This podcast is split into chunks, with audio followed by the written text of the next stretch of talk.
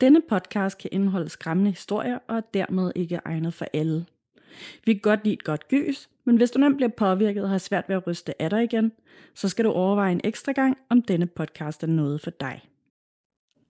Du lytter til et afsnit af Gåsehud.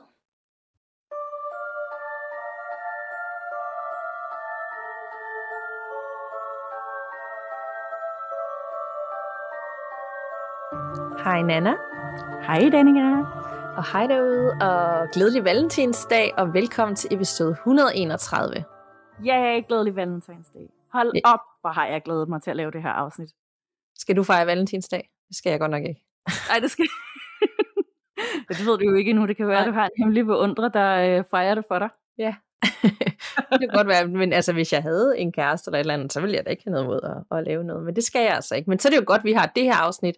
Så det føler jeg jo faktisk lidt af den måde, at jeg skal fejre, eller vi skal fejre valentinsdag på, med en masse uhyggelige, romantiske øh, spøgelseshistorier. Nemlig, det er også sådan lige øh, sådan, jeg gerne vil have det. Altså, jeg vil blive sådan, øh, jeg vil få sådan lidt, øh, hvis min kæreste, han øh, tog blomster med hjem eller et eller andet. Selvfølgelig vil jeg blive taknemmelig, og det vil være meget sødt. Og for at være ærlig, så har jeg faktisk også købt noget valentins te for ham, fordi vi også bare drikker voldsomt meget te hele tiden. Men det er også bare sådan, du ved, med den ironiske distance til det. Jeg har ikke brug for at øh, gøre et stort noget, nummer ud af det. Så det her, det synes jeg også bare er den helt rigtige måde at gøre det på. Fuldstændig enig. Jeg tror aldrig, jeg har tænkt så meget over dagen før, fordi jeg har været i forhold så mange år. Så ja. nogle gange har vi givet hinanden noget, men det har ikke været sådan noget, hvor man gjorde et eller andet øh, crazy og skulle ud og spise og sådan noget. Men Nej. når man så ikke længere er i et forhold, så er det på en eller anden måde, som om, nu forstår jeg, hvorfor den dag er så irriterende.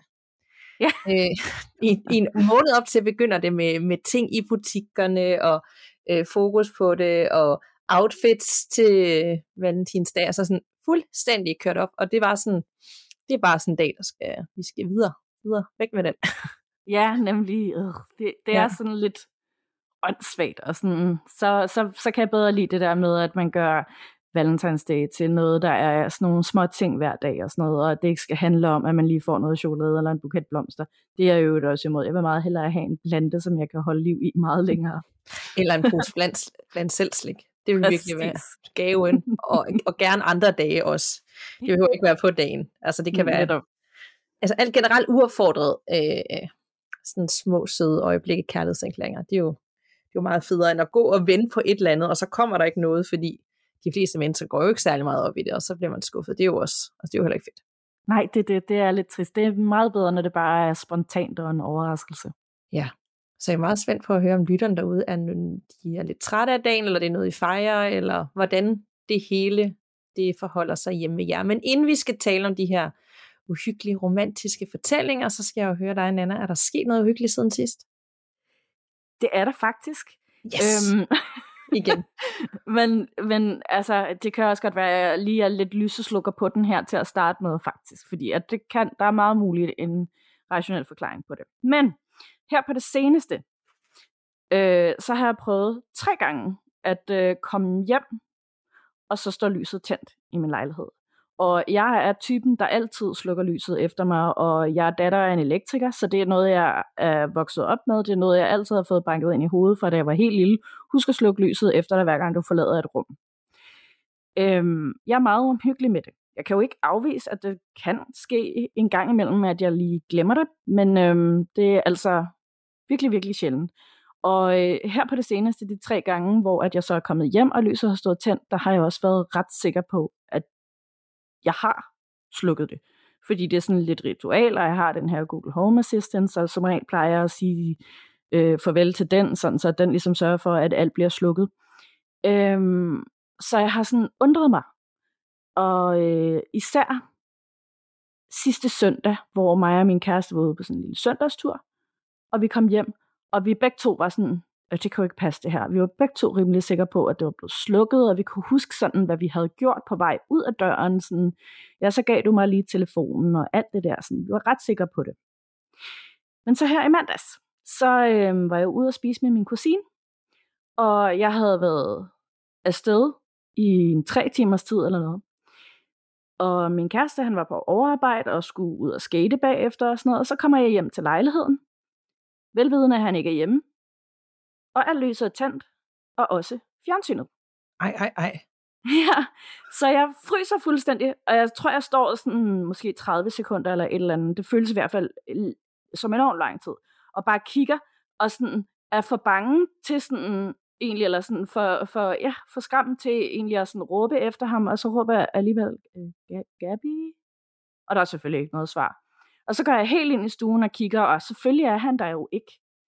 Og jeg når sådan at tænke, jamen altså, jeg ved jo 100%, at jeg slukkede det hele.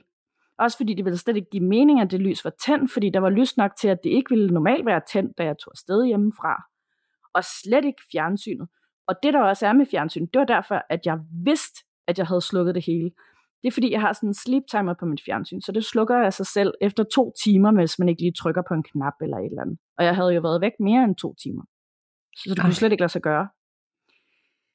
Det der så var, var, at øh, der havde været strømsvigt øh, på en rigtig stor del af Nørrebro. Så jeg ved selvfølgelig ikke, om det kan have noget med det at gøre, men jeg synes bare, det virker underligt, at, at det hele tænder, og så alligevel ikke det hele. Ikke? Og det var ikke alt, der er tilknyttet den her Google Home heller. Så altså, ja, jeg synes godt nok, det er mærkeligt. Så din Google Home kan ikke tænde tv'et af sig selv, for eksempel hvis der var en eller anden lyd i din lejlighed, og så lige pludselig tænde tv'et igennem den? Hvis der var en lyd i lejligheden, jo. Der sagde sådan, men skulle den så sige tænd tv, eller kunne det bare være en random lyd? Øh, altså, den skulle sige kommandoen, den skulle sige tænd for tv'et. Ja, okay. Og jeg tænker med strømsvigt, ja, en dag.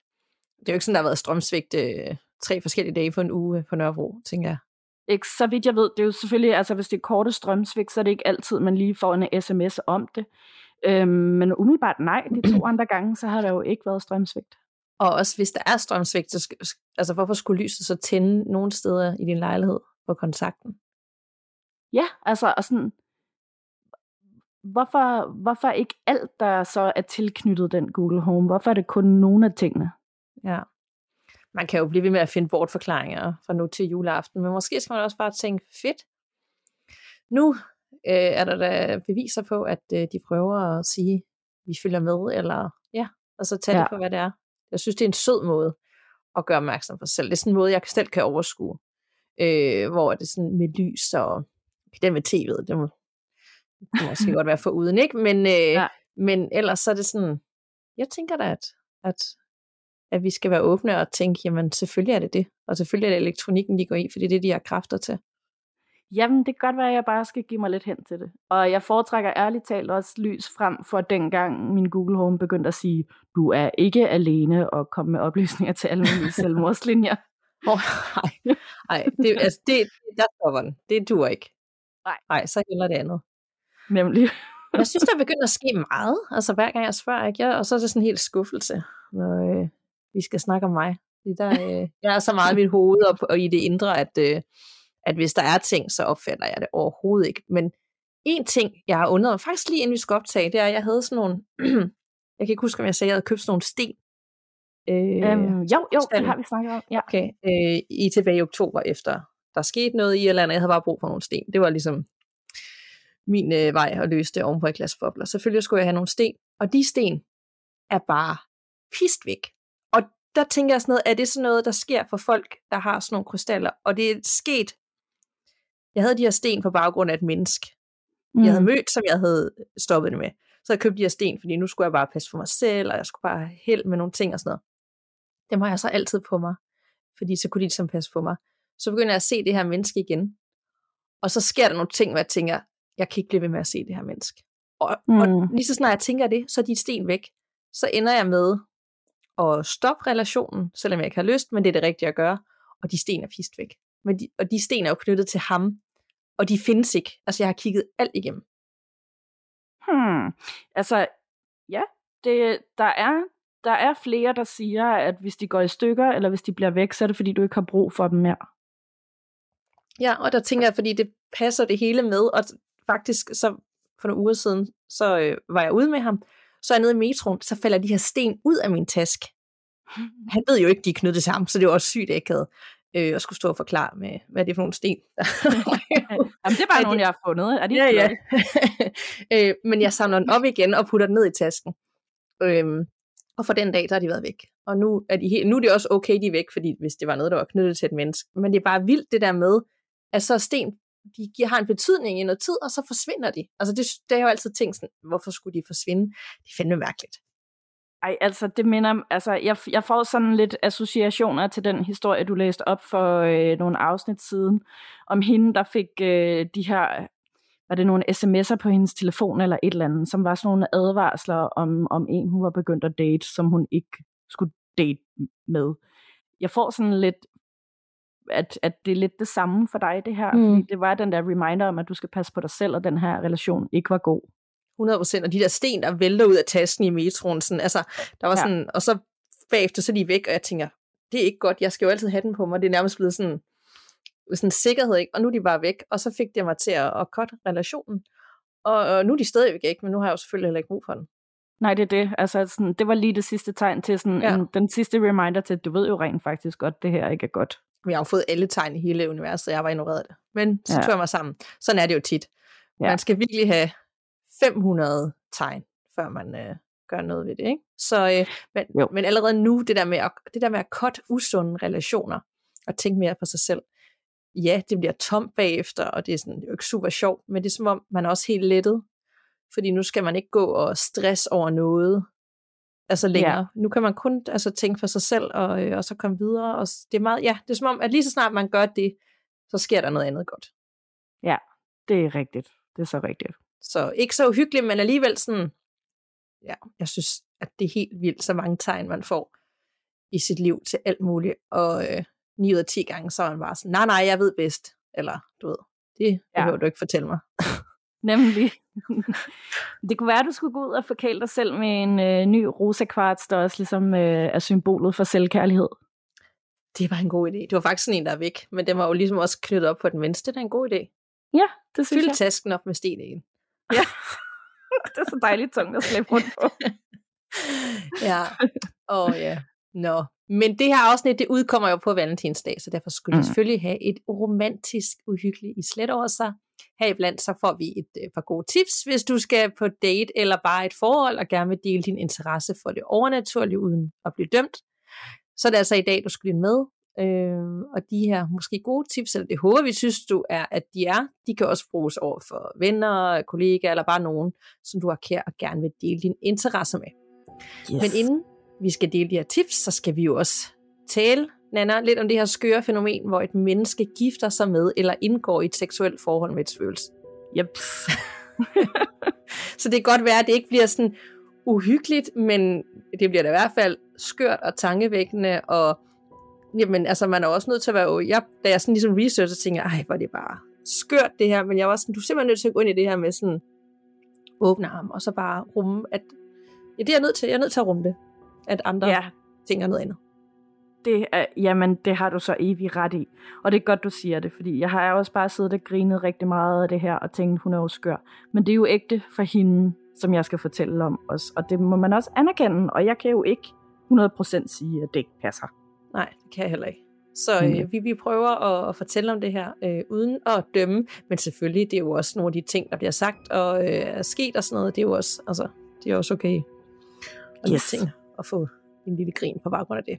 og yeah. en eller anden grund, så foregår det som regel i England, og jeg har en særlig person med i dag, og det lyder som om, at vi har en med her i studiet. Det har vi desværre ikke. Men det er i hvert fald med fokus for kvinder, som har datet eller været i et seriøst forhold med den anden side.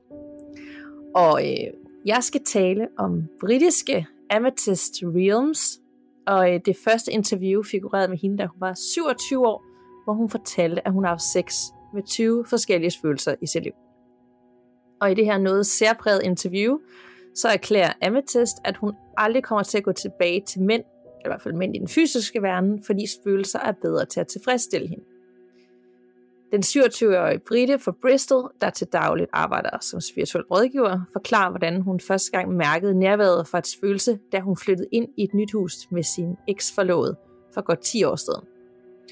Og den her oplevelse blev så startskuddet på et bizart erotisk eventyr. Med tiden voksede de seksuelle tilnærmelser for spøgelset, og derfor besluttede hun en dag, hvor hendes forlovede var ude af huset, for at gøre noget ved den her pigernes spænding, så hun tog frækt undertøj på for at lokke følelset frem, som hun angiveligt endte med at have sex med. Og hun siger selv, Jeg kunne mærke en tyngde, en vægtløshed, et fysisk åndedræt. Øhm. Og en af værterne spørger så nysgerrig i det her interview, om øh, sex med et følelse ender i en orgasme, hvortil at den 27-årige Britte svarer, ja, for mig gør det. Så selvom Amethyst aldrig har set et følelse i fysisk form, kunne hun mærke det nærvær, øhm, og hun har datet følelser i 10 år, og er så bit af det, at hun simpelthen ikke dater rigtige mænd, skulle jeg til at sige, men fysiske mænd. I stedet håber hun nu på at finde sin følelsesjælven, som hun kan slå sig ned med. Og øh, så hopper vi lige tre år frem i tiden, fordi at øh, der har Amethyst nu fundet sig en kæreste i form af et spøgelse. Og øh, en morgen på selve Halloween-dag, så var hun endnu en gang i det populære tv-program This Morning i England, hvor hun afslørede og hævede, at hun i weekend blev forlovet med et spøgelse, som hun kalder for Ray. Parret skal giftes, og Amethyst vil heller ikke udelukke, at hun ville have børn med spøgelser Ray. Jeg er dog lidt bange for at skræmme ham væk, forklarer hun. Hun forklarer også, at hun har mødt sin forlovede, spøgelse Ray, under en tur til Australien tidligere på året, og at han var rejst tilbage til England med hende i flyet. Og hun påstod oven i købet, at han også var til stede i tv-studiet den morgen. Den 30-årige Amethyst fortalte også smilende, at hun er i fuld gang med at forberede det kommende bryllup med Ray, og hun tilføjer også, at han er lidt kredsen med henblik på valg af ring. I forbindelse med, at Ray friede til Amethyst, så fortæller hun, at det var første gang, hun faktisk hørte hans stemme. Og jeg har også link til det her interview, både det første, da hun var 27 år, og så det her, hvor hun er 30. Så du, der lytter med, kan se det og afgøre, om du tror på, hvad hun siger, om hun er skør, det er indbildning, eller hun blot vil have sin 15 minutes of fame. Og man kunne også nemt forestille sig, hvordan den her kvinde måtte se ud. Især når hvis man har de øh, dømmende briller på. Hun må jo være skør, hvis hun selv tror på det. Men jeg kan fortælle, at hun altså er en helt normal, pæn kvinde. Så det er virkelig tankevænkende. Og øh, jeg gad virkelig godt have en klaviant med på linjen lige nu, der kunne svare på, om det er muligt at få følelser for en energi, man ikke kan se, man kun mærke. Men der er, væk, der er mere. Fordi at øh, siden det sidste interview, er de nemlig gået fra hinanden. Da Amethyst og Spøgelse Rape, han, øh, han blev ved med at forsvinde. Øhm, og hun siger selv, det gik så godt, lige indtil vi tog på ferie i Thailand. Der ændrede han sig fuldstændig. Jeg blev ghostet, bogstaveligt talt. Vi har aflyst frøllet nu. Det var vi enige om. Det gik ikke længere. Og hun synes også til og med, at han festede for meget i Thailand med sine øh, svøgelsesvenner. Og for at sikre sig, at Ray ikke kommer på uanmeldt besøg, så har hun også spredt øh, salvie i sit hjem, så det er svøgelsesikret. Og hun sagde, jeg forsøgte at tale med ham, men han nægtede at ændre sig, så jeg var nødt til at skille mig af med ham. Hun har ikke været i kontakt med Ray, siden hun smed ham på porten, men hun har dog været i dialog med hans familie, som har fortalt hende, at de er meget skuffet over hans opførsel. Og alt det her, det lyder jo super langt ude, og måske lidt svært at forholde sig til, men jeg fandt faktisk et skriftligt interview øh, online med hende, hvor hun mere dybdegående forklarer det der med at forelske sig i energier, øh, og det vil jeg dele her nu, og det giver måske lidt mere, det er som om, at, ikke at jeg kunne forstå det, men at det gav i hvert fald bare et andet perspektiv på det, end øh, de her good morning interviews. Og øh, intervieweren spørger, det er da ikke din første åndelige elsker. Lad os høre lidt om din tidligere erfaring med det okulte. Og Amethyst svarer, jeg har altid været meget åben åndeligt og opmærksom på andre tilstedeværelser. Da jeg var omkring 18, flyttede jeg ind i et nyt hus og mødte min første ånd på en romantisk måde, og siden da har jeg haft et par kærester. Og intervieweren spørger, men det var din første gang med et spøgelse? Hun svarer, romantisk ja. Jeg har altid været opmærksom på den, det er noget, der har været lidt normalt for mig. Jeg kan opfange forskellige stedværelser, som hvis jeg skulle gå ind i et rum, og jeg har altid haft den slags sans. Og interviewen spørger, hvordan er det intim forhold til et spøgelse sammenlignet med til et menneske? Og hun svarer, på mange måder er det ret ens. For mig er det helt normalt, så jeg synes, det er ret svært at forklare. Vi vil stadig gå ud på dates og sådan noget, men vi behøver ikke rigtig at kommunikere på samme måde som med en partner i den fysiske verden.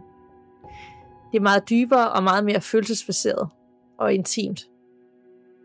Og intervieweren spørger, Hvornår vidste du, at disse møder blev noget, der skulle være en evighed? Og hun svarer, det var bare noget, der føltes så meget mere virkeligt og alvorligt. Lidt på samme måde, som hvis du mødte en i den levende verden, som du blev forelsket i med det samme. Det var på en måde kærlighed ved første blik, eller kærlighed ved første sans. Når du møder nogen, og ser du den i øjnene og mærker noget, du mærker den energi. For os er det bare den energi. Og intervieweren spørger, den ånd, som du nu er forlovet med, hvordan opstod det? Hun svarer, jeg var i Australiens outback og ledte ikke efter noget. Jeg gik bare og nød den fantastiske natur derude, da jeg pludselig mærkede en tilstedeværelse. Og det føles bare rigtigt fra starten. Jeg vidste bare, at det var en rigtig alvorlig ting. Intervieweren spørger, var du i stand til at tiltale ham med et menneskenavn? Hun svarer, vi har aldrig rigtig bøvlet med navn. Det var slet ikke vigtigt. Men jeg har selv givet ham et navn, fordi det gør det meget nemmere. Han viste sig selv på et billede, som en ven tog af mig. Han dukkede op som en lysstråle, der skød hen over billedet, så nu kalder jeg ham Ray. Og intervieweren spørger, kan du visualisere hans ansigt? Nej, for jeg kan ikke se ham. Han har bestemt en tilstedeværelse, og hans energi og følelser dannes næsten som en følelsesmæssig form. Og intervieweren spørger, er der visse egenskaber, som du har været i stand til at fornemme siden første møde med ham? Og hun svarer, jeg tror, han føler sig stærk og meget solid. For nylig fik jeg en læsning med nogle synske, som fortalte mig lidt om, hvad de følte og hvad hans historie var i hans tidligere liv. Og nu kan jeg 100% sige, at han er en mand. Før det var det så ligegyldigt for mig, hvordan han så ud, at jeg ikke engang vidste, hvad hans køn var, og det betød ikke noget for mig. Intervieweren spørger. Din familie og venner, hvad var deres første reaktioner på den slags nyheder? De var virkelig glade for min vejen. Min familie og venner er ret alternative, så de er bare glade for, at jeg er glad. Og de forstår, at der er mere i den verden, end det du ser. Intervieweren spørger, det var interessant, hvordan medierne skildrede din historie. Jeg ser lige nu på en overskrift, der bare siger, kvinde, der havde sex med 20 spøgelser, er nu forlovet med en ånd. Og hun svarer, det ser ud til, at verden i øjeblikket virkelig er interesseret i konceptet om det alternative forhold kontra de traditionelle, som alle har. Selvfølgelig forventer jeg, at nogle mennesker ikke tror på mig. Jeg håber, at jeg har fået dem, der har de samme oplevelser som mig, til at føle sig lidt mere komfortable med det. Eller dem, der ikke er tilfredse med et normalt, almindeligt forhold, kan føle, at der er et alternativ. Og intervieweren spørger, jeg er sikker på, at folk også har kontaktet dig, siden det gik viralt. Og hun svarer, så mange mennesker spørger mig, om Ray kan sætte dem sammen med en af hans åndelige venner. Jeg ved, hvad der foregår, og jeg ved, hvad der var virkelig for mig. Hold et åbent sind og hjerte, og bare vær opmærksom på tegnene. Virkelig. Så det var altså fortælling om Amethyst Realms og hendes forhold, og nu skal jeg sige skilsmisse, brud med en ånd. Hvad tænker du, Nana? Mm. altså, jeg er glad for, at jeg mutede mikrofonen, fordi der var lige et par gange, hvor jeg havde noget ret svært ved at holde masken. Det må jeg ærligt indrømme. Der var hun blev ghostet. Ja, det var hun blev ghostet, og så den der ferie på Thailand, i Thailand. og øh, at hun har snakket med familien, der også skammede sig over ham. Oh, ja. Men er det ikke rigtigt, at, øh, at det her interview til sidst, altså det var ligesom, at det lige gav en, lille, en lidt anden dimension på det, sådan, nå ja, okay, jeg skal jo. være mere åben, og måske er det vejen frem. ja, præcis. Altså, og sådan ærligt talt, nu har jeg selv været på datingmarkedet i nogle år, øh, inden jeg fandt min nuværende kæreste. Og altså, det er, jeg, kan, altså, jeg har tit tænkt, okay, der, de, de, de er altså ikke helt skøre, de her kvinder. Fordi, Nej. Nej. De har regnet den ud. Ja, det har de. altså, jeg vil da sige, det er lige før, det er at mere at bruge kræfter på det, og prøve det, end at, at skulle fortsætte på dating apps. Nemlig, altså, hvis man finder den rigtige i den der verden der, så, øh, så kan det jo holde ved længe også, det tænker det. jeg. Ja. og smart også det der med sådan lidt, Ej, nu er jeg altså færdig med mig, og du skal ikke kontakte mig mere, øh, og nu sørger jeg for, at du ikke kan gøre det, så altså, jeg kan jo ikke blokke dig på telefonen, men så kan jeg jo bare bruge Salvi. Ja, det er løgn. Jeg er virkelig vild med det der, hun har kontakt til familien, og de er sådan, kæft, hvor er vi skuffet over ham. Den var jeg også, altså. Han har bare givet en gas i Thailand med sine følelsesvenner og drukket sig ned, og det var slet ikke det, hun havde forventet, den her kærlighedsferie. det, men det synes jeg også, altså, det var også sådan lidt opløftende. Åh, oh, fedt, det kan jeg også godt stadig, når jeg bliver et spøgelse, så. mm. Hun har bare fundet, altså hun troede, hun havde fundet The One, men det var bare fuckboy ånden. Ja, ja. der ikke var færdig med at løbe hurden af sig. Så. Hvor det er træls. Oh, ja. Jeg glæder mig helt. Hvad siger du? det giver også en helt anden dimension til det der med sådan blind dating, blind kærlighed. Kærlighed gør blind, når hun ikke aner, hvordan han ser ud heller. Jamen det, altså det synes jeg lige, det er sådan aspekt i det, at det var, sådan, at det var energien og følelserne og kemien, og hun var sådan, jeg er ligeglad om det er en mand eller kvinde. Jeg føler bare en connection her. Det synes jeg alligevel er sådan, fordi alt er jo så baseret på udseende, i hvert fald sådan noget online dating, ikke? Altså det hele handler om at kigge på nogle billeder, og så vurdere ud fra det, men man har da ingen idé om, om det vil spille i virkeligheden. Så, det er så rigtigt, det er så rigtigt, det er ret smukt. Ja, så jeg, jeg, jeg siger ikke, at øh, jeg, jeg synes, det lyder virkelig langt ude, men alligevel så er der nogle ting, jeg også sådan, gud ja, det der, det der meget vigtigt. Nemlig. ja, ja. Kunne du tænke dig at høre historien her om uh, Amanda, Amanda Sparrow Large? ja, kunne jeg virkelig godt. Jeg tror også, jeg muter. Yes. det er om kvinden, der giftede sig med spøgelset af en 300-årig gammel pirat, og hun afslører så nu, at de desværre er gået hver til sit. Det kontroversielle par blev gift på en båd ud for den irske kyst i international farvand i 2018. Og jeg, øh, jeg ved ikke om det, altså det bliver nævnt flere gange i de artikler, der er om dem, at det er i international farvand. Jeg ved ikke, om det eventuelt er fordi, at det, det ikke er lovligt at blive gift med et spøgelse i Irland, men det kunne man måske godt forestille sig, fordi de er jo meget troende, både øh, protestantiske og katolikker. Men inden det kontroversielle ægteskab, der skabte Amanda Sparrow Large også overskrifter for sine tips om at have spøgelsesex. Det var noget, hun dyrkede regelmæssigt.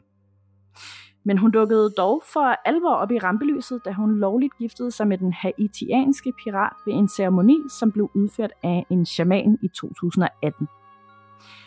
Den dengang 46-årige kvinde var nemlig rigtig træt af mænd i den fysiske verden, og derfor fandt hun kærligheden i genfærdet af en haitiansk pirat fra det 18. århundrede. Men desværre er kærligheden jo så brast mellem dem nu. Fordi Jack ikke kunne bære sin ring, blev den monteret på et sterinlys, som blev brugt i bryllupsceremonien til at repræsentere ham. Hun har tidligere hævdet, at hun og det 300-årige spøgelse Jack gik på dates og også havde skænderier, og endda havde et meget aktivt sexliv før den nylige skilsmisse. Amanda fortæller, åndelig sex handler om at kunne mærke energien. Det har ikke noget med onani at gøre, så selvom det kan prøves fra enhver stilling, så er missionær nok bedst at starte med, fordi det er nemmere at mærke deres vægt, og så kan man tage den derfra. Moren fra Irland advarer nu folk om at være meget forsigtige, når de kaster sig ud i det spirituelle, og siger, Jeg føler, at tiden er kommet til at fortælle alle, at mit ægteskab er forbi. Jeg vil meget gerne forklare det hele, når jeg føler, at tiden er den rette, men lige nu vil jeg bare sige, at du skal være meget forsigtig, når du beskæftiger dig med det overnaturlige. Det er ikke noget, man skal gøre for sjov. Amanda arbejder nu som øh, efterligner, eller hvad skal man sige, en skuespiller, der imiterer øh, Pirates of the Caribbean karakteren Jack Sparrow. Hun betaler altså hele 6.000 euro for at øh, ændre sit navn lovligt til Amanda Sparrow, i stedet for bare Amanda Large. Hun har også ændret sit udseende og fået tatoveringer, dreadlocks og guldtænder, så hun ligner Jack Sparrow. Før deres turbulente forhold resulterede i et brud, datede parret i to år, inden de så til sidst blev forlovet og senere gift. Så øh, det var altså historien om Amanda Sparrow og øh, det ægteskab, der desværre endte ulykkeligt. Ja, det endte meget ulykkeligt. Øh, jeg synes også, altså, hele det der sådan pirat øh, fokus også, og øh, at hun, hun havde det der job sideløbende. Altså, man kan også godt, man kan nemt komme til at tænke både med den, jeg fortæller om, og den, du fortæller om, om det er sådan et mediestånd for at få fokus på, at man Noget kan andet. Ja. Ja, ja. Altså, den ene er spirituel, øh, var hun spirituel rådgiver, eller ja, det var hun. Øhm, og her, der skal hun ud og imitere øh, Jack Sparrow, og lever sikkert af det. Det gør hun nemlig, øhm, og øh, det kunne man også snilt forestille sig, fordi at det kan heller ikke være noget, man sådan ligefrem tjener kassen på, bare at imitere en karakter for en film. Øhm, og øh, hun har jo heller ikke kommet med nogen grund til endnu, hvorfor de er gået fra hinanden. Hun siger jo så godt nok, at det er, fordi hun ikke er klar til at fortælle om det, og det vil hun gøre, når hun føler, at tiden er rigtig til det. Øh, men jeg kunne da godt tænke mig at vide, hvad, hvad der egentlig er sket mellem dem. Om han måske også har fyret den lidt for meget af med sine spøgelsesvenner, eller om han også bare har ghostet hende i virkeligheden. Men de nåede jo så at blive gift. Ja, det gjorde ja. de. Øhm, og kan vide, hvordan det så så ud sådan efterfølgende med bryllupsfesten. Altså, jeg mindes også med hende, du fortæller om, der er der sådan billeder fra ceremonien. Ja, der er der. Der er billeder fra øh, ceremonien, også hvor hun står med det her lys med, med ringen på. Øhm, og det, det lidt sjove er, at hun faktisk også kalder spøgelset Jack, men, men det kan være, at hun også bare har givet ham det navn, fordi at hun er ret glad for Jack Sparrow, så det kan selvfølgelig være. oh, ja. Og det der med, at de skal ud på international farvand, fordi at øh, i Irland er det nok ikke lovligt. Altså jeg tænker, er det overhovedet lovligt nogen steder? Altså kan man det i Danmark, hvis jeg siger, at nu vil jeg giftes med den her energi? Kan jeg så det? Jeg, jeg tvivler på det. Altså jeg tænker, det er sådan noget, der kun... Øhm, altså det, det er sådan en bryllupscertifikat eller en hvilelse, der kun er gældende i en spirituel verden. Så det er mere sådan en velsignelse, end hvis man skal giftes med en ånd. Ja, det er det jo, men altså, så, så, så, så tillægger man jo den jo den værdi, at den har den samme status som en, en, en juridisk hvilelse, ikke? Jo. Ja. Det er så weird. Ja. Kan, altså, jeg, vide, jeg vide, om de to har mødt hinanden, hvis de begge to er fra England. Sådan lige snakket om, hey, hvad for nogle, du ved, sådan lige vendt hele verdenssituationen og de der udfordringer, de hver har haft. Ja, det gad jeg også godt at vide. Må ikke de har det? Ellers så tænker jeg, at der må være, nu har jeg ikke lige selv undersøgt det, men der må være et eller andet slags community, hvor man også deler de her tips med hinanden, for det gik jo lidt igen med det der med, at du kan mærke vægten, og det er energien, du kan mærke og sådan mm. noget, når du har sex med dem, ikke? Jo, og jeg kommer altså også virkelig til at tænke på øh, det der med succubus og incubus, altså at man har, det har vi også været på at vende før, jeg kan ikke huske, har vi haft et afsnit om det, eller har vi bare det har vi. Vi har ja. haft et afsnit, hvor vi taler om væsener, hvor at du havde incubus og succubus ja. med. Ja. Det er jo sådan noget, der sk- lige det der, det skræmmer lidt af mig, men det er jo sådan en åndelig tilstedeværelse, som har sex med et, et, et menneske i den her verden, ikke?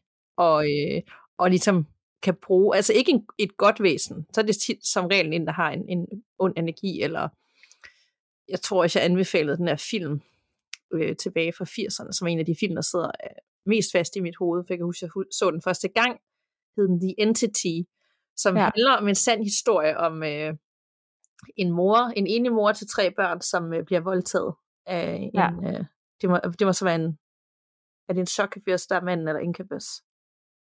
Åh, oh, det kan jeg ikke helt Nej. huske. Jeg, jeg tror, det er incubus, der er manden. Ja, så hun bliver øh, voldtaget øh, dagligt af det her, øh, den her energi, det her, den her mandlige energi, virkelig voldsomt, øh, og hun kan bare ikke gøre øh, noget som helst og det er hver gang, det er kun i hendes hjem, så hver gang hun kommer hjem, øh, så det kan ske alle steder, og børnene, de overværer, hvordan hun bare bliver slået, og mod hendes vilje, og op ad væggen, og hun kan intet gøre. Og det er altså sket i virkeligheden. Altså det er en sand øh, historie, jeg er ret sikker på, at der kom sådan nogle spirituelle øh, folk, klavian, der skulle prøve at hjælpe hende, og jeg kan huske, de skulle prøve sådan at fange den her ånd i, øh, i sådan noget opsat et eller andet. Altså, det er den mest syrede film, den holder altså stadigvæk. Og det er så klamt det der med, at den, øh, at den er baseret på en sand historie. Jeg sidder lige og googler samtidig her tidligere, øh, siden af, for jeg skal lige være helt sikker på, at den hedder The Entity. Havde du set den? Øh, nej, det har jeg ikke, men jeg er også ret sikker på, at den hedder The Entity. Det er nemlig sådan en, jeg har på en liste, at den vil jeg rigtig gerne se. Men det er desværre også sådan en, der aldrig rigtig kommer på øh, de store kommercielle streamingtjenester. Så det er nok noget, øh, man skal være heldig at finde på Amazon eller et, et eller andet brugt DVD eller sådan noget, ikke? Nu fandt jeg lige. Den hedder The Entity fra 1982 og handler om øh, den her singlemoren i Los Angeles, som bliver voldtaget og tortureret af ja. en usynlig kraft over øh, lang tid. Og den er så også rated øh, virkelig højt. Ja. Det, man siger, det var en, en voldsom, usynlig spøgelse eller dæmon, som øh, Incubus, ja. Ja. En øh, poltergeist fornemmelser. Øh, Ja. Og så er den altså baseret på noget, der skete i virkeligheden. Efter sine virkelig klam film. Og kæft mand. Øh, ja, Det bare sådan, jeg glemmer den aldrig. Og jeg husker første gang, jeg så den, og det var sådan helt tilfældigt, den kom i tv. Og den sidder bare ja. fast for evigt, fordi det er så uhyggeligt. Så på den led, så i det her tilfælde med de her romantiske fortællinger, så lyder det jo sådan noget, de har valgt til, og det er rart at ligesom at få en kæreste. Og så er der altså de her andre tilfælde, hvor det er en succubus eller incubus, som udnytter en person øh, i den virkelige verden, forfører. Når det er en succubus, så er det jo også en kvindelig dæmon, som forfører en mand. Øh, mm. øh, så det er ikke, der er det ikke en positiv oplevelse. Nej. Øh, ja. ja hold op, så tog vi lige en uh, derail der med noget dæmonisk. Men der skulle jo også lige noget mere øh, klamt og uhyggeligt ind over nu, hvor det, det andet det lød så romantisk og ja, soulmates og sådan noget. Ja. Og sådan er det jo nok ikke. Altså, ja. Nej. Men øh, jeg tænkte, eller vi havde talt om, at vi lige skulle dele et par håndfulde tips til, når det kommer til at dele din uhyggelige interesse med andre. Og nu kommer det til at lyde som om, at jeg er ekspert, og det er jeg overhovedet ikke fordi jeg har ikke regnet den ud. Men øh, jeg havde lige gået og tænkt over det her på dage, hvad, hvad jeg selv har taget med fra de episoder, jeg har været ude for, hvad jeg vil gøre fremadrettet, og hvad du måske kan gøre, hvis du skal date, eller hvis du har en kæreste, du fortæller om det, eller nogen, du bare holder af, venner, kollegaer, familie. Godt. Tip nummer et. Jeg vil personligt vurdere, om det er noget, der skal deles øh, ved første møde. Øh, det kan være sådan lidt voldsomt at kaste ud, at man interesserer sig for det overnaturlige, eller du har en podcast, hvor du sidder og snakker med et andet menneske hver uge om spøgelser, hvis du slet ikke kender det andet menneske endnu. Det har jeg nemlig gjort før ved første møde, og jeg fortrød i sekundet, jeg havde sagt det, fordi så skulle jeg pludselig forklare, hvad det vil indebære, hvad det vil sige. Man kan ikke bare sige det, og så snakke om noget andet. Øhm, og på en måde, så bliver jeg faktisk også lidt usikker på mig selv i situationen, fordi, okay, var jeg egentlig, er jeg lidt mærkelig, er jeg lidt skør, øh, er jeg for lidt, altså kan det skræmme folk væk. Og det er ikke fordi dem, jeg har set, har kaldt mig skør, eller droppet mig på baggrund af gåsehud, men øh, alt behøver måske bare ikke lige at blive delt øh, ved første møde, så hold inde igen øh, med noget info. Og tip nummer to, kommer du til at dele for hurtigt og for meget, fordi du er begejstret, det sker for os alle, det sker for mig, så lærer du altså også rigtig meget om det her menneske ud fra det, du fortæller. Fordi hvis de kalder dig skør, eller synes, det er latterligt eller mærkeligt, eller griner helt vildt af dig på sådan en hundemåde, så er det måske et vink med en vognstang, at de nok ikke lige var den for dig alligevel, netop fordi du har den her interesse, og alle er jo interesseret i at møde et menneske, som kan rumme, øh, at man gør noget andet, end de gør. Nummer tre tip. Brug true crime forklaring. Fordi det kan de fleste forholde sig til.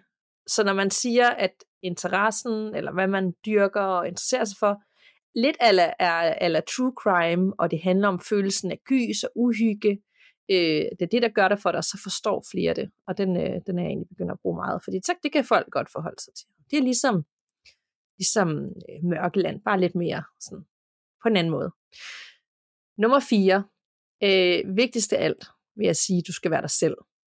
Øhm, og det er uanset, om du kommer til at sige det på første møde, fordi du er begejstret, eller hvordan du nu tænker, det skal gøres, en kommende kæreste, ven eller andre, du holder af, skal kunne rumme dig og dine interesser, selvom de ikke tror på det samme.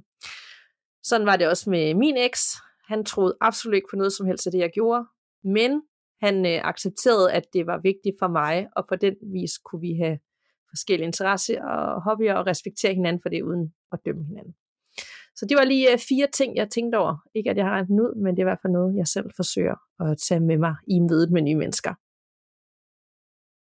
jeg synes, det var nogle geniale tips. Altså, og jeg kan kun sige plus en på det der med, at øh, man måske øh, skal sådan, behøver ikke at sige det hele på én gang. Øh, det har jeg gjort også øh, med dem, jeg har været på dates på, inden jeg fandt min kæreste. Og bare sagt det, som det er. Sådan, jeg laver podcasten, hvad handler den om? Den handler om spøgelser. og det kommer der nogle ret sjove samtaler ja. ud af.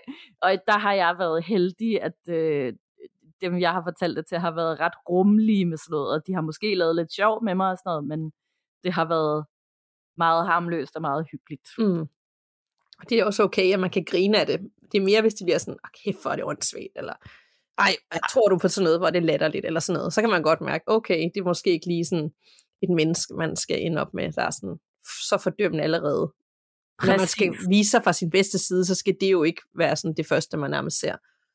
Nej, altså, de kunne jo lige så godt sidde og fortælle, at de samlede på frimærker og sagde, ej, gør du det? Ej, mega nørdet, helt ja. ærligt. Tror jeg ikke, der var nogen, der gjorde mere. Ja. Du heller ikke, det, så bliver han heller ikke forelsket i dig. Nej. Altså. Nemlig. Nemlig nør. Men jeg kunne godt tænke mig lige at lege lidt Kirsten giftig kniv. jeg har nemlig nogle gode bud på nogle singler, som jeg kan hugge jer op med, hvis I har lyst til det. Yes! Og uh, yes! De ser perfekte til dig, hvis du synes, det er lidt svært at nærme dig dine udkårne og tage det første skridt til at komme på dates. Først er her en her til All the Single Ladies. Han er så sød, at bierne sværmer om ham, som om han var dyppet i honning. Han er også en yderst talentfuld maler og øh, ganske hårdt arbejder. Man skal dog måske lige være lidt opmærksom på, at hans ekskæreste var datter af den mand, han var slave for. Og han har derfor noget bagage i form af hævngærighed over, hvor ulykker, ulykkeligt den romance endte. Men hvis du har mod på at vise ham, at øh, kærligheden stadig eksisterer, og at det er dig, der er den helt rette for ham, som han kan komme videre med, så skal du måske på date med Candyman. Og øh, det kommer du ved bare stille dig foran et spejl, og så sige hans navn fem gange. Tada! Så dukker han op. og der er selvfølgelig også en ung, smuk øh, ungmø til dem, der godt kan lide intensitet og nærvær hun er lidt mystisk. Øh, der er ingen, der helt virker til at være sikre på, hvem hun egentlig er. Fordi nogle gange så siges det, at hun er en ung pige, der mistede livet i en krig. Andre gange så er hun en ung pige, der har taget livet af sig selv, efter hun har mistet sit barn, og nu er hun så fanget i et spejl for evigt, hvor hun øh, søger efter sit afdøde barn. Der er også nogen, der mener, at hun er genfærdet af Queen Mary I of England, mens andre mener, at hun er genfærdet af en ungarsk adelsdame, der begik bestialske mor på små børn. Så hvis det lyder som noget for dig, og øh, du gerne vil på date med Bloody Mary, så skal du stille dig foran et spejl igen, og så skal du sige hendes navn tre gange, eller fem gange, eller 13 gange, fordi der er også lidt i tvivl om det, så det kan være, at du bare lige skal prøve dig lidt frem. Yes. Nå, men jeg har også lavet nogle datingprofiler, og øh, dem har jeg lavet en lille quiz til, så jeg er ret spændt på at se, om du måske kan gætte, hvem der gemmer sig bag profilerne. Er du frisk på det, Danika? Ja, så frisk. Jeg er sikkert vildt dårlig til det, men jeg er klar på at gætte. Jeg tror sagtens, du kan finde ud af det. Godt. Bachelor number one. Han elsker at betragte dig fra afstand. At bevare mystikken omkring sig selv. Sin hvide maske og sin blå kedeldragt. Michael Myers. du får lige hans hate ja. Uh, han hader psykiater og sindssyge hospitaler. Alle. Men især hans søster og andre teenagepiger. Halloween som pesten. Han synes, det er den værste højtid på året. Virkelig. Og så er der Bachelor number 2. Han elsker hvor sød, uskyldig og skrøbelig du ser ud, når du sover. Når du følger dine drømme. Børn. Lidt for meget. Til gengæld så hader han hyggeaftener foran pejsen eller ved bålet. Svigerforældre. Forældre i det hele taget. Red Bull, som holder folk vågne. Må jeg? Ja. Freddy Krueger? Yeah! og bachelor nummer tre. Han elsker sin mor. At lege med sin mor. Og at bruge tid sammen med sin mor. Men han hader vand. Især søer. Føj. Lejerture og dumme teenager, der mobber andre. Hvad, altså, det er jo fredag den 13. Men øh, hvad hedder han? Han hedder Jason. Åh, oh, rigtig Jason. Voorhees. Ja. der, altså, der er ingen tvivl om, at jeg vil 100%, hvis jeg skulle vælge at blive kærester med Bachelor nummer 1. så også, jeg ville. Og selvom man havde Halloween, det er måske lidt i virkeligheden en dealbreaker for mig. Total red flag. Men det er som om, at øh, du ved, der har været nogle gange i de film, hvor han lige har taget masken af, og så var der lige sådan et split sekund, hvor man tænkte, er der noget, noget følelsesmæssigt derinde bag de der sorte øjne og had. og det kunne være, at jeg kunne hjælpe ham med at grave det frem, og så kunne vi ende lykkelige sammen. Den klassiske, åh, jeg ved godt, at han er en bad boy, men jeg kan godt fikse ham. Jeg kan godt fikse ham, og jeg elsker projekter. jeg er virkelig god til at være sådan psykolog og terapeut for folk, så de kan læse af. Og han må gerne læse af til mig. Jeg vælger ham. jeg tror, jeg tager... Øh... Jeg, jeg, tror, jeg tror, jeg tager Jason. Ja, så skal vi heller ikke øh, konkurrere om den samme. Præcis, det er altid godt. Åh oh, ja. Ej, det var altså virkelig nogle gode profiler. Og øh, også der, jeg var helt færdig, da du begyndte med det der Candyman og sådan noget, for jeg vidste ikke, hvad du har haft gang i. Så, det var virkelig godt fundet på. Tak, tak, tak. Virkelig, virkelig godt fundet på. Øhm, og øh, i den forbindelse har jeg faktisk en lytterberetning med, der ligger så tæt op af dagens emne. Skal vi tage den nu? Ja, lad os det. Og det er fra anonymer handler lidt om det med at møde mennesker, når man har den her interesse. Hej gåsehud. der er vedrørende noget, som vi snakkede om i det sidste nye afsnit omkring dating. Jeg er meget spirituel. Jeg er faktisk gå så langt til at kalde mig selv for heks. Men det er aldrig noget, der kommer op på første date. Jeg er nu i et forhold med en glødende ateist. Jeg laver selv magisk arbejde osv. Og jeg har aldrig lagt skjul på, hvem eller hvad jeg er, og hvad jeg tror på. Da vi havde været på vores tredje date, der vidste vi, at vi ville være sammen, og vi var soulmates. Så kort efter det fortalte jeg ham også om alt, hvad jeg tror på, og hvordan mit verdensbillede er. Vi accepterer hinanden og respekterer hinanden. Vi kan have voldsomme diskussioner om forskellige ting inden for tro og religion. Han vil have, at vores fremtidige børn skal have en ateistisk opdragelse, og jeg vil inddrage den i alt, hvad jeg laver og tror på. Så vi kommer ligesom med hver vores, og så må de selv finde ud af, hvad de tror på til den tid. Før i tiden, når jeg datede, lagde jeg heller ikke skjul på noget. Jeg sagde det måske ikke lige på første date, men det kom op efter et par møder. Og ja, det kan være, at nogen har tænkt, at jeg var dybt mærkelig, men det har jeg talt været ligeglad med. Så har det jo heller ikke været den rigtige for mig. Mine venner ved, hvem jeg er og hvad jeg tror på. De fleste af dem i hvert fald. Jeg tror så måske ikke, de er helt klar over omfanget, eller hvor seriøst jeg mener det. Men igen, vælger de mig fra på grund af det, jamen så er det nok for alles bedste. Tak for jeres altid spændende podcast. Jeg håber, I kan bruge denne lille fortælling. Med venlig hilsen anonym. Ja, yeah, altså det, ja, jeg kan godt forstå, at det er et dilemma, hvordan opdrager man lige børn, når man har hver sin religiøse mm. overbevisning, eller mangel på samme. Men det var også sådan lidt rart at høre, at man faktisk kan møde en, der er så langt fra det, man selv tror på, glødende ateist. Og hun anser sig selv nærmest som heks og elsker magi, og, og alligevel så kan de mødes og være hinandens soulmates og acceptere og rumme hinandens forskelligheder. Det er da smukt. Jamen det er det også, og i virkeligheden er det også lidt sådan her hjemme hos mig, fordi min kæreste han er også meget, meget troende kristen, og øh, vokset op i et øh, meget troende øh, katolsk øh, samfund, som egentlig er i et land, der, der er den største, tror jeg, der har den største muslimske befolkning i verden, øh, i Indonesien. Så, øh, så der har hele tiden været, altså det, der har ikke rigtig været så mange spirituelle personer, det er mere sådan noget, så har det været hinduisme, øh, hinduismens form for spiritualitet. Og jeg er jo enten agnostiker eller spirituel, det har jeg ikke helt selv øh, sat på, sat label på endnu.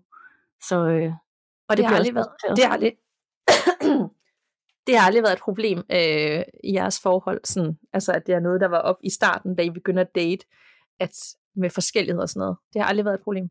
Mm, altså, nej, ikke et problem som sådan. Der, der var sådan lige i starten, hvor man også lige skal lære hinanden at kende og øh, finde ud af hinanden, og vi driller hinanden meget. Øh, at jeg måske godt kunne tage den lidt langt øh, i forhold til at gøre lidt grin med kristendom. Og sådan egentlig på hans reaktioner og hans måde at forklare tingene på, sådan, det gik op for mig, hvor respektløst det egentlig var af mig at gøre. Og at, at sådan, jeg kan jo heller ikke afvise noget som helst overhovedet. Det eneste, jeg ved, er, at jeg ikke ved noget som helst. Øhm, så, så jeg har fået sådan en lidt anden øh, tilgang til det. Altså lidt mere respekt for, at alle har deres tro. Det var simpelthen så fint sagt, det der med, det eneste, jeg ved, det er, at jeg ikke ved noget som helst. Ja.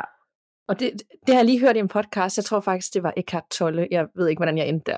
Det gør jeg nogle Nå, dage. for sjovt. der, sagde han, der sagde han, at at folk går til ham, fordi at han har den her viden om nuets kræfter, og ingen fortid og ingen fremtid. Og så sagde han, det eneste jeg ved, det er, at jeg ikke ved noget som helst. Ja. Og det synes jeg bare er så fint, at man, fordi det er jo sådan en ydmyghed om, at man kan godt gå ind i den her verden og tro, man ved alt og belære andre, men man ved jo vidderligt ingenting. Nej, lige præcis. Og det, og det er også lidt det, altså min holdning til mange forskellige ting har også ændret sig meget. For eksempel sådan noget med, øh, med rumvæsener, fordi at der var sådan meget ung, der kunne jeg da også godt være sådan en, der tænkte, at folk, der troede på rumvæsener, var mega fjollede. Og nu har jeg det sådan okay med alle de ting, vi har fundet ud af, omkring hvad der sker, og altså sådan, ting og sager ude i universet, og alt det, vi ved, vi ikke ved. Altså, så er man måske efterhånden mere skør, hvis man ikke tror på, at der findes liv et eller andet sted ude i rummet, ikke? Mm. Helt klart. Ja.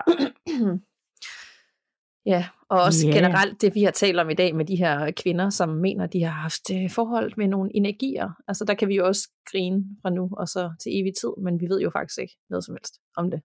Nemlig, altså, og det kan jo godt være, at det er dem, der har ret, og så øh, skal de også have lov til at grine røven i laser over os og vores dumme uvidenhed. 100 procent. Nej, det var rart med de, også lige din, øh, dit perspektiv på det, i forhold til forhold og dating, når man, øh, når man ja, skal ligesom, ja, bare mødes over noget forskelligt. Jeg håber virkelig også, at jeg kan en dag møde en, som kan rumme det, og måske endda selv synes, at det er lidt spændende. Det tror jeg også, altså det kan du. Det kommer du til, øhm, og selvom det er en person, som ikke synes det på nuværende tidspunkt, så tror jeg også bare, at din egen interesse for det og begejstring omkring det, og, og, og, og den måde, du sådan ligesom interesserer dig for det på, smitter af, sådan så man ikke kan lade være med at så begynde at interessere sig lidt for det. Ja, det håber jeg. Det tror jeg. Nå, men jeg har faktisk fundet en klassisk lytterberetning, og det er en, du øh, har fortalt før. Jeg mener, det var tilbage i afsnit 54. Øh, så det er en gammel historie, og det er altså om en lidt mere øh, usund. Øh, det, det, er sådan, altså, det er ikke en tovejs forelskelse, hvis man kan sige det sådan. Mm. Den kommer fra Emma. Hej med jer. Jeg har en sjette sans, og det er jeg slet ikke i tvivl om. Jeg har også snakket med flere klaverianter, som fortæller, at de også kan mærke, at jeg har den her sjette sans. Min historie starter egentlig fra da jeg var ret lille. Jeg har altid boet i det samme hus, fra jeg blev født i 1999 til nu i 2017. Det her hus, som mine forældre altså stadig bor i, er vist bygget i 1912, så det er ret gammelt. De købte af min mormor og morfar, så min mor har også boet i det i nogle år i sin barndom. Mine forældre havde værelser nedenunder, hvor der også stue, og mine tre søskende og jeg havde værelser på første salen. Da jeg begynder at sove på mit eget værelse, græder jeg hver nat, også selvom der er lys. Mine forældre bliver så enige om, at de hellere må flytte deres seng op på mit værelse, for at min ene søster ikke skal være den, der tager sig af mig om natten, når jeg græder. De sover inde på mit værelse i en del år, og min seng stod, så jeg kunne ligge og kigge lige ud i vores gang. Jeg vågnede næsten hver nat ved, at jeg følte, at der var en, som stod og kiggede på mig. Jeg var omkring de fem år, så jeg slog det selv hen med, at det jo nok bare var, fordi døren ud til gangen var åben, og at der var helt mørkt. Jeg fortalte det aldrig til mine forældre eller nogen andre. Det er faktisk først her i 2019, hvor min søster og svoger fortæller, at de har set en mand stå for fodenden af min forældres seng, da de skulle passe min, hu- min forældres hus og sov hjemme i deres seng. Og det var lige præcis der, hvor jeg også havde set manden i mange år, næsten hver nat. Mine søskende, min moster, som er på alder med min storebror på 28, og nogle af deres venner legede engang ånden i glasset hjemme hos mine forældre. Det var på et værelse, som både min mor, min ene søster og jeg har haft. Men deres åndelige i var i værelset, inden jeg fik det. De sidder selvfølgelig rundt om glasset og stiller en masse spørgsmål. De spørger blandt andet ind til, hvad ånden hedder, og de får navnet Frederik Hansen. Der var ikke rigtig nogen af dem, som kendte det navn. Og det hedder sig jo egentlig, at man skal sørge for at komme af med det glas, som han har spillet ånden i glasset med, når man slutter spillet. Men det gjorde de ikke. Det blev bare sat til vask. Nogle dage senere tømmer min mor opvaskemaskinen. Og pudsigt nok er det lige præcis det glas, hun taber. Det kan selvfølgelig godt være et tilfælde, men det er bare ret pudsigt, at det lige var det glas. Her i sommeren 2019 finder min moster ud af, at der faktisk er en mand, som hed Frederik Hansen, som boede ved siden af mine forældre for år tilbage, inden de spillede ånden i glasset. Det er ret vildt, hvis det var ham, de havde fået ind i glasset. Vi er alle fire søskende, og også mine forældre prøvede at føle, at vi skulle skynde os op ad trappen, når vi skulle i seng eller stå op. Vi havde en følelse af, at vi skulle løbe op og ned ad trappen. Det var ret klamt. Men det var faktisk det ene, som, som skete i rigtig mange år. Så flyttede mine to søstre og min storebror hjemmefra. Og nu var vi altså kun min mor, far og jeg, som boede tilbage i huset. En aften sidder vi og ser fjernsyn inde i stuen, da vi alle tre pludselig hører, at der er en, som banker på en dørkarm. Min mor siger til min far, at han skal skynde sig ud og kigge, hvem der var kommet. Jeg følger efter ham og ser på.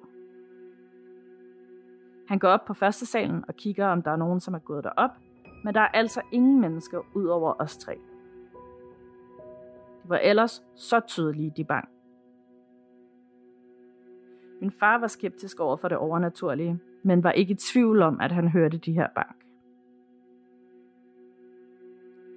Jeg flyttede i februar 2017 sammen med min kæreste ind i en lille lejlighed, hvor jeg vidste, at der havde boet en gammel dame, før det blev renoveret.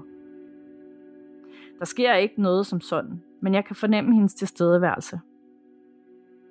Nogle gange kan jeg lugte en gammel dame, og jeg har flere gange følt mig overvåget, når jeg er bad eller laver mad og gør rent. Det er som om hun lige skal se, om jeg nu også gør det rigtigt.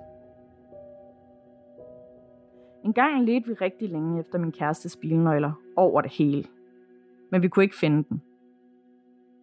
Jeg sagde så til ham, at han måtte tage reservenøglen til bilen om morgenen, og derefter gik vi i seng.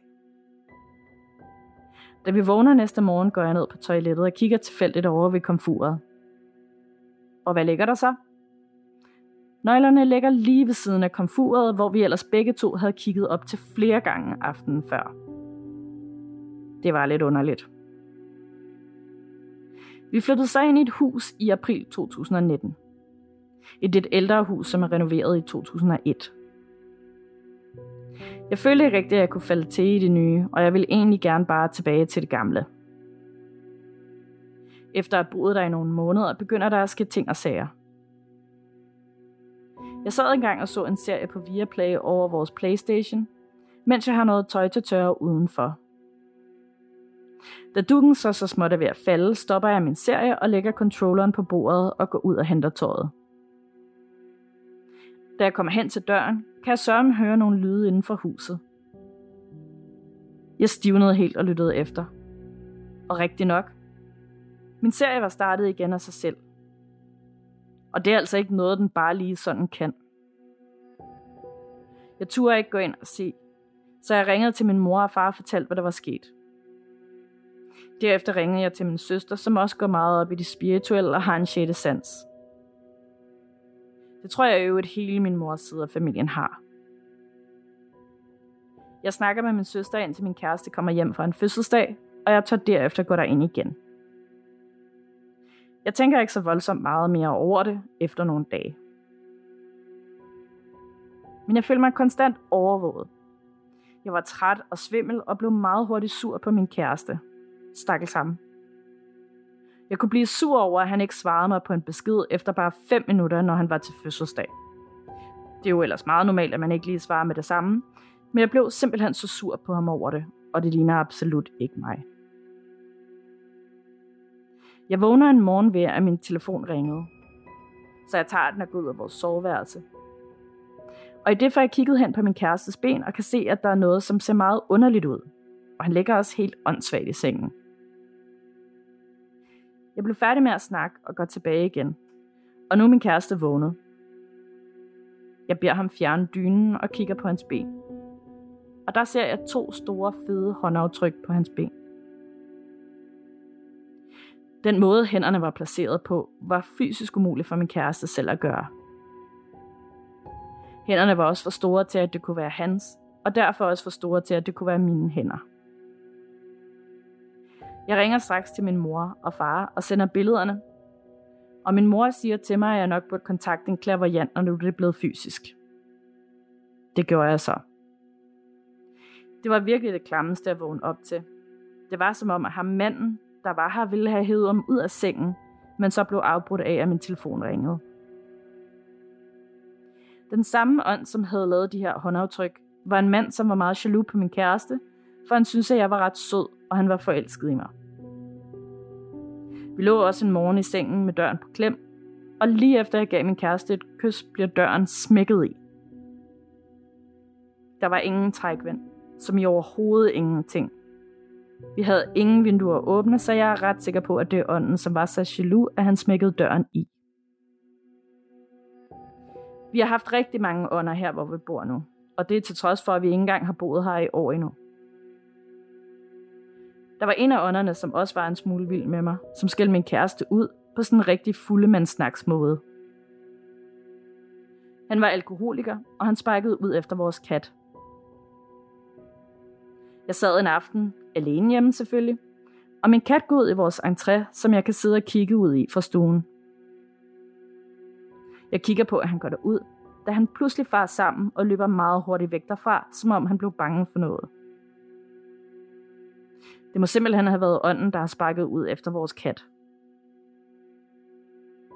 Jeg var lidt skeptisk omkring det her med at skulle have en klaverjant ud, da der er jo rigtig mange, der er rigtig mange af dem, som kun gør det for at tjene penge. Men den her klaverjant var skide dygtig. Min søster var med, da vi fik fjernet ånden, og klaverjanten hilede derefter på mit underliv, fordi jeg har PCOS. Hun hilede også min søster, da min svoger og hende havde kæmpet i cirka 5 år for at blive gravide, fordi min svoger har haft testikelkræft. Klaverjanten siger så, at hun faktisk ikke kunne forstå, hvorfor hun ikke var blevet gravid endnu. Men at hun kunne mærke, at hun ville blive gravid inden for tre måneder. Og rigtig nok, min søster venter sig nu sit første barn efter en kamp på fem år. Og det var en undfangelse præcis tre måneder efter det klaverjanten havde sagt. Det var ret vildt. Mange hilsner fra Emma. Jeg husker så tidligt den beretning jo. Altså det hele kommer op. Jeg tror, der var en mening med, at du skulle have den med. Nå, ja, helt sikkert. Det, det var det. Det var sådan, ja, det, var, det er så lang tid siden, men alligevel det der, når man får læst op igen. Gud ja. Og det er så vildt det der med, at hun kan bo med sin kæreste, og så er der bare en eller anden, der er sygeligt jaloux og bare vil have hende for sig selv. Ja. Det er virkelig klamt. Ja, det er det, og at det sådan bliver fysisk, øh, og, og han trækker, prøver at trække ham ud af sengen, og så der kommer de der to håndaftryk, og smækker med dørene, når de kysser og sådan noget. Det er ret ubehageligt. Ja. Det er ikke ret fedt for kæresten. Nej, det er det heller ikke. Og heller ikke den stakkels kat, som blev sparket ud efter. Ja. Jeg ved, kunne være meget interessant at høre, hvad så i dag? Ja, jeg ved, hvordan det må have gået. Det kunne være, at man lige skulle skrive til hende igen og høre. Ja, bor de i det samme hus, så er det sådan helt stoppet, og ja. Ja. Bare for at få sådan, det gør meget, øh, nu kan jeg ikke lige hvis den for afsnit 54, det må alligevel være et par år gammel, den her beretning.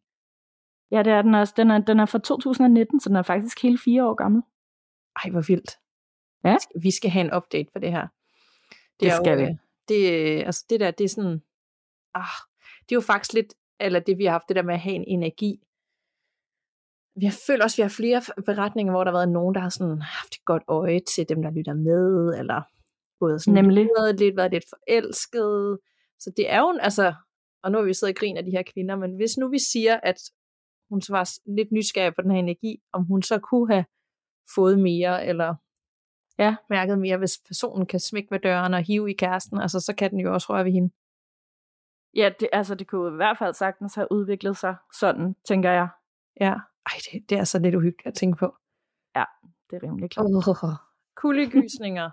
Ej, det var virkelig god, du, godt, du tog den klassiker med. Det kan være nogle yeah. gange, skulle, altså der er bare nogle af de der, hvor man tænker, gud ja, ja. det er rigtigt, det er fandme vildt. Og øh, hvis du derude, der lytter med, har en beretning, enten din egen, eller en, du har hørt fra andre, så send den ind til os for gåsud podcast, og det er gåsud med to af jer. Ind i Facebook-gruppen med dig, på Instagram, giv os en bunke stjerner, anbefal os til folk, du kender, så vi kan nå ud til flere, og vi fortsat kan lave det her på ugebasis. Det vil vi rigtig gerne, men det kræver, eller vi håber også, at I så vil give lidt en anden vej, så vi kan fortsætte. Og så skal vi have gåsudstips, Nana, inden vi slutter af for i dag. Det skal vi i hvert fald. Jeg spændt på at høre, hvad du har med. Jamen, jeg, jeg er sikker på, at jeg kommer til at tage noget, jeg har før. Det er lidt svært, når man har lavet 131 afsnit. Ja. Øhm, og jeg kan ikke huske, om du har haft det, eller jeg har haft det, eller ingen har haft det, eller vi bare har talt om det. Men det er øhm, den her dokumentar fra Netflix, der hedder Life After Death with Tyler Henry. Har vi talt om det før? Jeg kan slet ikke huske det. Okay. Jeg, kan, jeg er et eller andet, der siger, men det kan også være, at det var, fordi jeg har bogmærket den. Men øh, man, øh, her der er der sådan et medie, der hedder Tyler Henry, som øh, går sådan lidt for opdagelse i sin egen families historie, taler med andre folk øh, om den anden side, øh, udfører nogle klaviante ting, Øhm, den er helt tilbage, eller helt tilbage, den er fra 2022, og der er ni episoder. Måske det er inden for Facebook-gruppen, at jeg har læst om den. Den skulle i hvert fald ja. være vildt god øh, i forhold til at give sådan lidt mere nuanceret billede på alt det med det overnaturlige og klaviante, og han skulle være vildt dygtig. Så den har jeg i hvert fald tænkt, at den skulle jeg begynde at se i aften. Fedt, den tænker jeg også, at jeg skal have kastet mig ud i. Herligt. Øh, jeg har faktisk taget tre små tips med, øhm, og den ene, det er den meget, meget velkendte klassiker, filmen Ghost, øh, som jo er den her kærlighedshistorie med øh, en mand, der dør og øh, efterlader sig sin smukke kæreste, øh, men, men længes efter hende, så han, øh, han er ved hende hele tiden, og den, den er også kendt for den her meget famøse scene, hvor at hun sidder i gang med at lave sådan en lærpotte på sådan en drejeskive, skive, og han så sidder bag hende, og hun ligesom kan mærke hans øh, tilstedeværelse. Øh, man kan sikkert finde den på øh, Viaplay en gang imellem, eller også så kan man være heldig, at den dukker op øh, på tv en gang imellem. Er den ikke inde på Netflix, Ghost? Det kan godt være, at den er det. Ja, det, det, det kan godt være, at den... Øh, jeg tænker, at den kommer sådan frem på nogle af tjenesterne en gang imellem, så jeg ja. er sikker på, at man kan finde den et eller andet sted. Øhm, og så er der en podcast, som hedder Spøgelser med følelser, og der er ikke så meget overnaturligt i det, men jeg synes bare, at navnet er genialt, og det handler også meget om sådan noget med øhm, følelser, og også noget med, med dating, og, og hvad gør man, hvis nogen ghoster en, for eksempel. Og det sidste tip er en helt vildt god film, som måske er mere venskab, end det er romance, men venskab er jo også kærlighed, og kan tit betyde lige så meget som romancer. Den hedder Let the Right One In, eller Lad den rette komme ind, og handler om en lille pige, der øh, bliver inviteret ind af en dreng, øh, og det viser sig, at øh, hun måske ikke er menneske. Uh, det er altså virkelig sjovt, du siger den der med følelser følelser, fordi da jeg skulle research til det her afsnit, der, øh, da jeg skulle research til det her afsnit, så blev det med at dukke op i Google-søgningerne og søg, søg på forhold til følelser, gift med følelse, øh, ja romantiske forbindelser til følelser, så kom den op hele tiden, så, sådan, og så tænkte jeg, den her der, det er ikke en ny podcast. Nej. Og så tænkte jeg, den skal jeg lytte til. Helt sikkert. Jeg har faktisk ærligt talt heller ikke fået lyttet til et afsnit endnu.